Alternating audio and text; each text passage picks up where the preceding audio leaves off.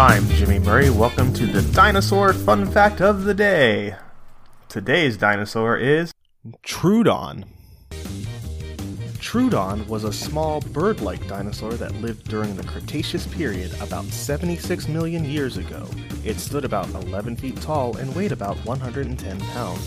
An egg layer, it had behaviors in common with both crocodiles and birds. Scientists are still uncertain about its status as an ancestor of either or both. Troodon had a large brain for its relatively small size and was probably among the smartest dinosaurs. Its brain is proportionally larger than those found in living reptiles. The animal may have been as intelligent as modern birds, which are more similar in brain size.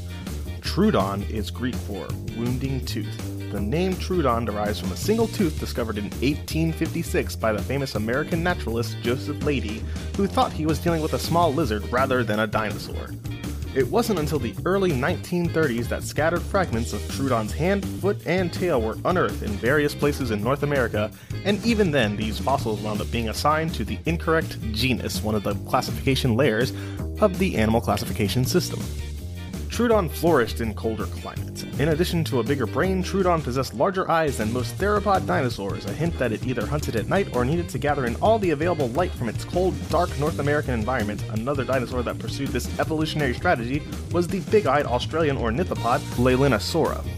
Processing more visual information necessarily entails having a larger brain, which helps to explain Troodon's relatively high IQ. Troodon laid clutches of 16 to 24 eggs at a time. Troodon is famous for being one of the few carnivorous dinosaurs whose parenting routines are known in detail. Troodon females laid two eggs per day over the course of a week or so, resulting in circular clutches of 16 to 24 eggs.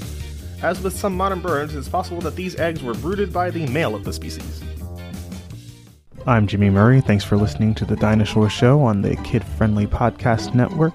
Music by Kevin MacLeod, executive producer Chris Krimitsos.